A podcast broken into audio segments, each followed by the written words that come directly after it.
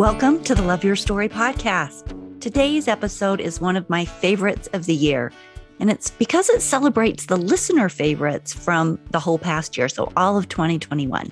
Today, we will hear little clips from the top five episodes of 2021. What did you guys love best? Which episodes lifted your spirits and gave you the dash of inspiration to create your best life story? Whether that meant striving a little harder, or living with intention, or making it through one of the muddy swamps in your story. We're going to find out because I've got the top downloads all lined up. Stay tuned and find out. Stories are our lives in language. Welcome to the Love Your Story podcast.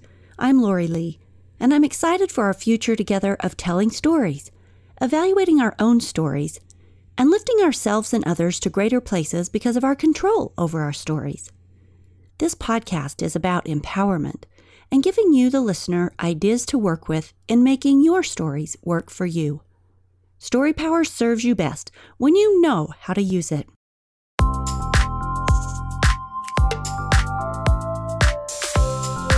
Welcome to the top five Love Your Story episodes of 2021. Let's start out with number five. Drum roll. This year, you guys loved the idea of owning your own story, which was episode 188 Own Your Story. It takes us on a discussion of what it looks like to accept yourself, to accept your life, your responsibility, and your power. Here's a clip.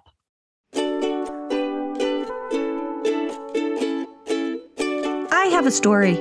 It's all mine. I write it every day. This isn't a story I'm actually writing down. This is a story I'm living. And today I may throw in a plot twist as I get ready to change jobs, or free myself from a bad relationship, or adopt a child. I may create a peaceful scene at a coffee shop because that sounds nice about now. And then maybe I feel like my story needs a little trip to the spa. I love girl spa days. They always look so great in the movies, don't they? Maybe I'll have them put cucumbers on my eyes and cover my face with some gory green mud just so I know what it's like. That sounds like a fun story to write. Or maybe I want to become an engineer or an opera singer. Hmm, what should I write on my life notebook today? Because it can be anything, people. Sometimes someone else writes something we don't like on our life story. A spouse gets abusive, and all of a sudden the story takes a really dark, unexpected turn that I get to frantically try to write myself out of. Or what about the shameful parts that have been shoved to the bottom of the story? A footnote we want no one to ever read. What about the fear of facing our dreams and failure and daring greatly? While there are sometimes parts of our story that make us uncomfortable, Part of loving your story is learning how to make peace with the bad as well as the good. At the very heart of learning to accept ourselves is learning to accept all the spaces we see as failures. And I put that in quotes because so often our failures are just the spaces that teach us things, and you cannot call a learning space a failure. But sometimes we see them that way our shortfalls. There are downright horrible sections, there always are. There are betrayals, there are letdowns. This is the messy stuff that we sometimes feel shame about. But this episode is about owning your own story. It's not to focus on the rough spaces, but the rough spaces are a very real part of who we are, every single one of us. How we got to where we are, and what we learned, and how we see the world. We cannot be whole without the dark threads of our tapestry and we can't have the depth that we have without those dark threads. So let's talk about owning it all. To hear the whole episode, head to episode 188 on your app or on the website at loveyourstorypodcast.com. Okay, here's number four. Number four favorite for 2021 is episode 185, which is my interview with Barney Scout, it's his trail name, Mann.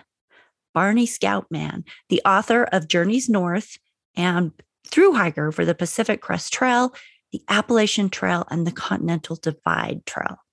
This Triple Crown hiker has logged a lot of miles. The Pacific Crest Trail is 2,650 miles long and it covers 26 national forests, seven national parks, five state parks, and three national monuments. It takes five months at an average of 20 miles a day to complete this. The Appalachian Trail is 2,180 miles, and the Continental Divide Trail is 3,100 miles. His book, Journeys North, is stories from the Pacific Crest Trail, stories about humanity, connection, strength, companionship. These things all connected with us this year. So here's a clip from this episode and the number four top favorite.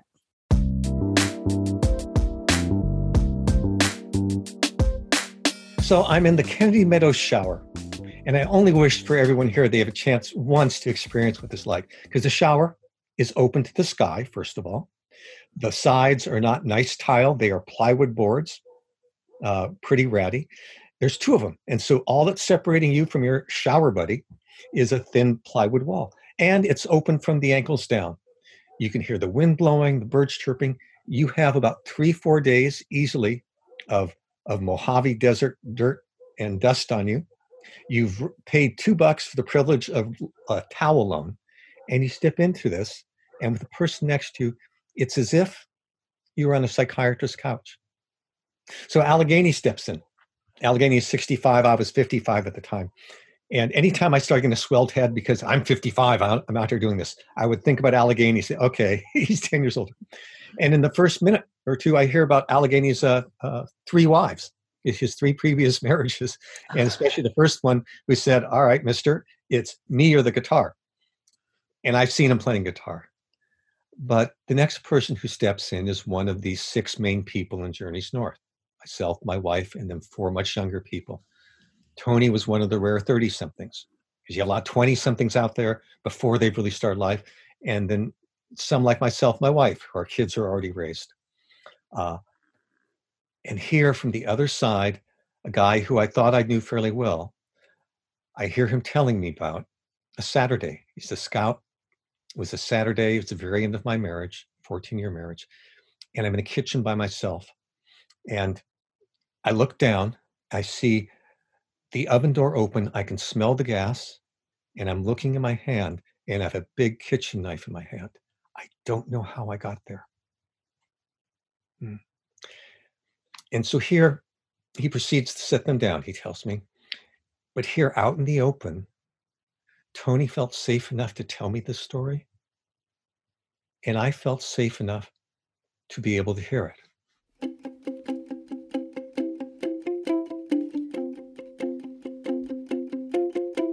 There a space when you're on the trail where um, you know that you don't you know you don't know these people and you don't necessarily have to see them again. They come from all over the world.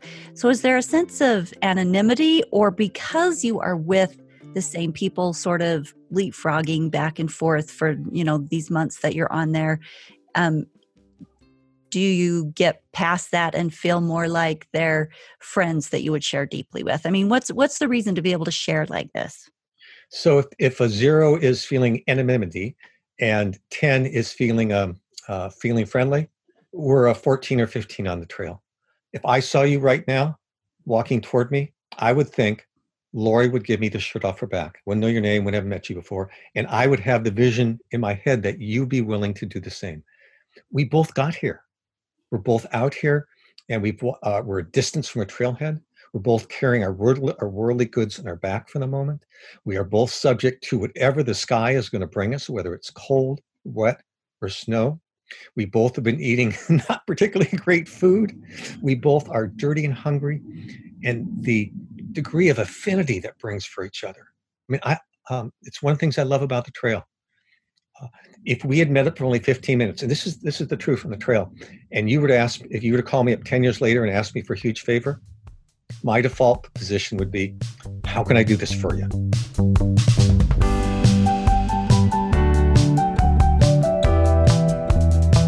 To hear more stories from the trail, tune into the whole episode. It's episode 185. Same thing, you can find it on your app or on the website. Okay, number three People's Choice for 2021 is episode 187 Spiritual Gifts with Deb Atella. In 2005, Deb had a near death experience where she saw family members who had passed away. Her experience and ability to tune in to the spirit world was something that took a while to get used to. I think this was the first time that had actually really, that she really tuned into it when this had happened.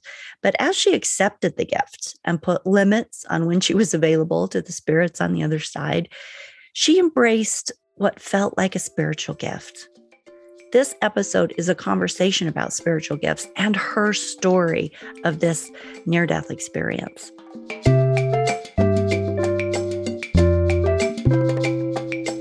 And I woke up and I was on the floor of the shower and I had fallen through the shower doors.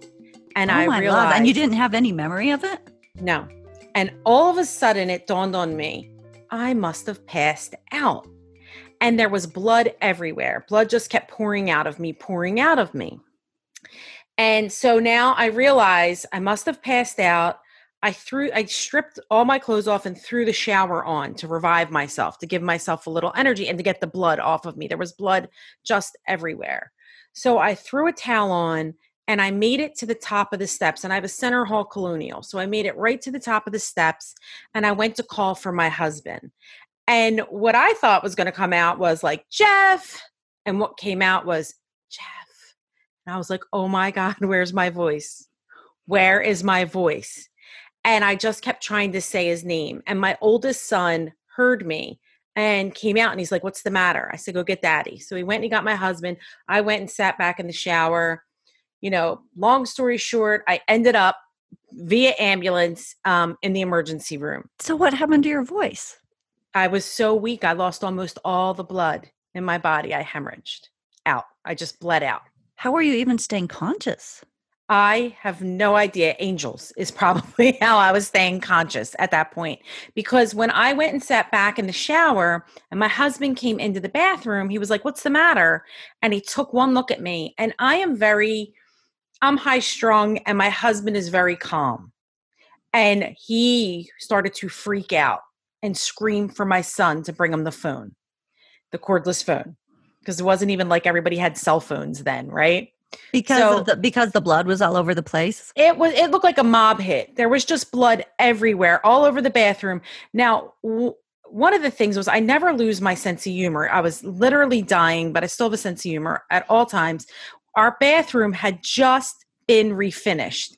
The contractors left on December 20 3rd. This is January 14th. Now it's the 15th because it's the middle of the night. And I'm thinking, this couldn't happen before they ripped the bathroom out? Look at this new clean bathroom. And I have to clean all this blood up. And I just kept thinking, how am I going to clean this blood up? And it, it was just everywhere. It had poured, it poured out of my body. It was just unbelievable the amounts of blood that came out of me. So what I didn't know was that when my husband got into the um, bathroom, I was blue. I was completely blue calls 911. They come. He calls my best friend who lives very close by and my mother. Somebody has to come and stay with these kids, right? Because he's going to come to the hospital with me. My best friend gets there. The police come. Whenever you call 911, they always send the police along with whatever else you need. The police get to me first, then the paramedics come. They take me out on a stretcher, bring me via ambulance to the closest hospital. Now I'm in the emergency room. And I am all sassy like the bed had one of those pads on it you know how hospital beds do. They have those like chuck pads on the bed and you could tell that someone had sat on it because it was wrinkled. So now i'm on the gurney and i'm like with a death grip. Meanwhile i was so weak like you could have knocked me over with a feather but i'm holding on as tight as i think i'm I can. And I'm saying, I'm not getting off of this until they put clean sheets on that bed. That bed's not clean. That bed's not clean. And my husband's like, get on the bed. Get on the bed. and I'm saying, it's dirty. And the nurse is like, you have to get on the bed. And the, the EMT said, that bed's dirty. Change the bed. And he made them change the bed. And then I got in the bed and I'm crying. They're going to make me take my panties off and I'm just going to be in a hospital gown naked. I'm not getting on that dirty bed. They change it. I get on the bed, right? So now in and out doctor a doctor comes in and it was very strange because if you've ever been in, in an emergency department it's usually like like bays right? Or like curtains with people. I was like in this room. It was very strange. And the doctor came in and he said after examining me a couple times he said um, we can't monitor your heart in this room. We need to move you. And we're going to monitor you for a little while and they're getting a room ready for you in intensive care and then we're going to take you to intensive care. When he said they were going to take me to intensive care, I sat up in the bed and I said, Intensive care? I have to go home. I have little kids. I'm not going to intensive care. And he said, You have to go to intensive care. And I threw up and passed out. Threw up all in my hair. My hair was really long, all over my husband, and I passed out. What my husband says happened was that I came to they got me out of bed and they walked me out of the room. I don't know why they would walk me. And he said I passed out again. When I passed out again, they scooped me up, made him go to the waiting room, and they took me away.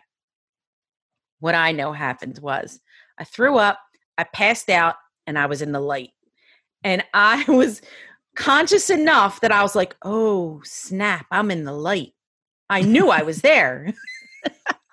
Isn't it interesting when like spiritual things happen, like you understand and comprehend what's going on just automatically, intuitively? Uh, absolutely. So I'm in the light in this gorgeous white it I can't white doesn't even describe it. It was like crystally, it was just the most gorgeous light you could ever ever imagine. And it was the like warmth, like the perfect temperature and love, like just like all encompassing love. Like every fiber of my being was loved. And over my left shoulder, behind my left shoulder, was my cousin Laura, who was like a sister to me. She died in 1992 in a car accident.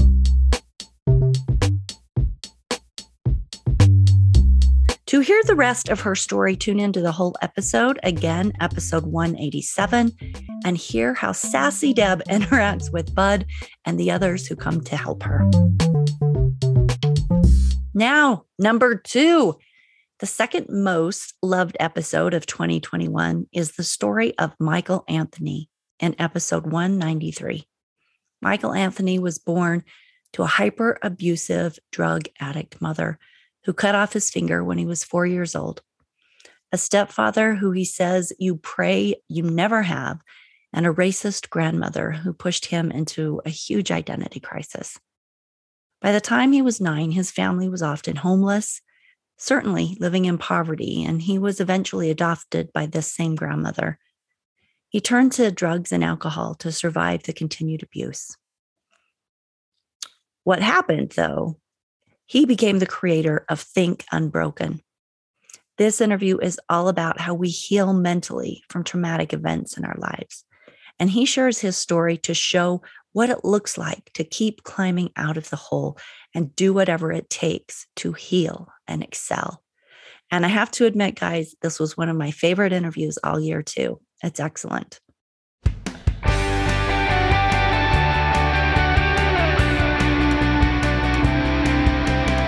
You know, I made a declaration to myself. You know, that that what are you willing to do moment was very much about, all right, you have all this darkness. And and I believe we all kind of know. We know that thing we need to be doing. And for years, I'd been going to a therapist, paying them hundreds of dollars of my money, and literally just telling them what I thought they wanted to hear because that made me feel good about my decisions, right? Not recognizing that that is probably one of the most moronic things that you can do. And so my declaration myself in that moment was get serious about this step into vulnerability step into the fact that you were hurt that you were beaten that you were abused that you were molested that you were homeless that you were starved that you were locked in closets. Get into the truth of the fact that you had had all these moments that are so terrible that they wouldn't even make a horror movie about them. Get into the truth that the only way that you're going to create something sustainable in your life is you're going to have to step into the vulnerability of acknowledging that bad things happened And with that acknowledgement came a sense of freedom because I recognized that I didn't have to carry that with me anymore. And what that meant was now I have to learn how to navigate it. Not that it was going to go away magically. I tried to get over it. That doesn't work. I tried stuffing it down. That doesn't work. I tried drinking it away. That doesn't work. What works is confronting it and looking it in the face and saying, Enough. I'm going to do something. Screw you. This is my life. Let me show you what I can do. And and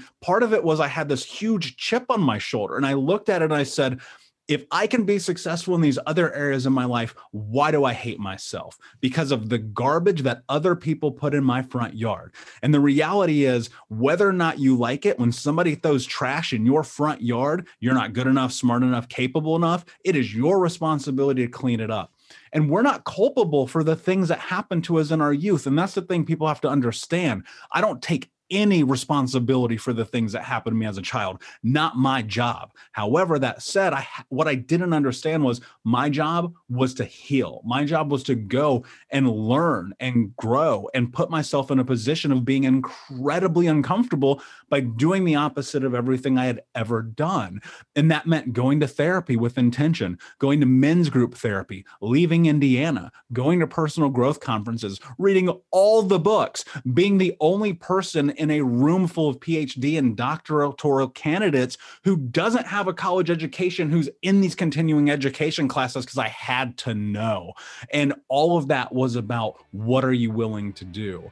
And my declaration to myself was anything it takes.